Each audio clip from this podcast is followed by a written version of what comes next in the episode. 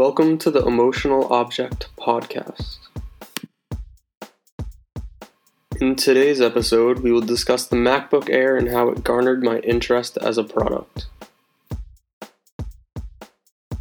Going into my senior year of high school, I realized I needed a laptop I could trust to get me through the next five years. I wanted the best of the best, ensuring I got one that lasted and did the job I needed it to do. When shopping for laptops, I had to measure them all up to the three levels of design. These are visceral, behavioral, and reflective design. The MacBook checked the boxes in each of those three categories, making it a must have for me.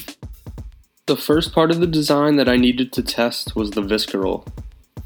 Visceral design has to do with the appearance of the object or the aesthetic of the product. This is a key part of the buying process because who wants to look at something aesthetically unappealing? The MacBook Air is a pretty laptop as it's sleek and shiny. Lots of laptops are still big, clunky, and heavy. Lots of them also come in black and look like boxes opposed to a laptop. The MacBook is the total opposite and was able to draw me to it right away with its appearance. Once I sampled the laptop, I immediately noticed how modern the home screen looked.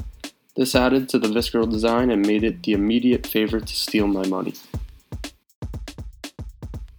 The second design, or behavioral design, is the actual effectiveness of use. This was the most important aspect of the laptop for me. My previous laptop was slow and had very few features, so I wanted to improve upon that. It was also big and unpractical. When testing the Mac, I immediately saw how fast everything was. The features were seemingly endless, and the function of the computer was as sleek as its appearance. All of this pointed me in the direction of finally buying a MacBook. However, there was one last test to measure the Mac against. While Apple's signature computer passed the first two design tests with flying colors, I still needed to decide whether the reflective design was intact. Did the Mac represent me in a manner that I was okay with? Well, I mean, it's just a laptop, so I didn't care that much. If this were clothing or shoes, it would have a bigger impact on my decision. Macs do have a certain connotation to them. At the time, everyone seemed to be getting Macs, and it was made out to be the cool laptop to have, just like the iPhone is but admittedly, this had no effect on me purchasing the Mac. The visceral design and behavioral design were key components of my purchase, and the Mac dominated in both categories.